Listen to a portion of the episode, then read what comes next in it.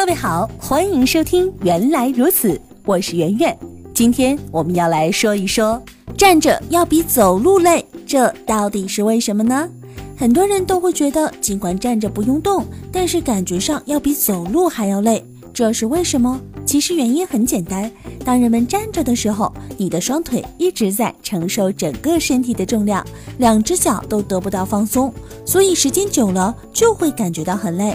而当人们走路的时候，双腿是交替用力的，通常是一条腿承重，另一条正在放松，所以走起来感觉比一直站着不动要舒服多了。此外，走路的时候，双手的动作对体力的消耗也有重要的影响。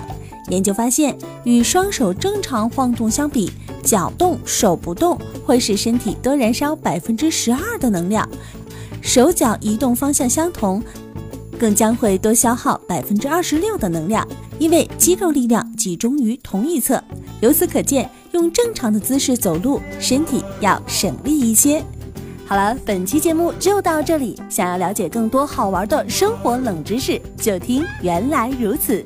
你也可以在微信公众账号当中搜索“圆圆微生活”，更多精彩内容都在这里哦。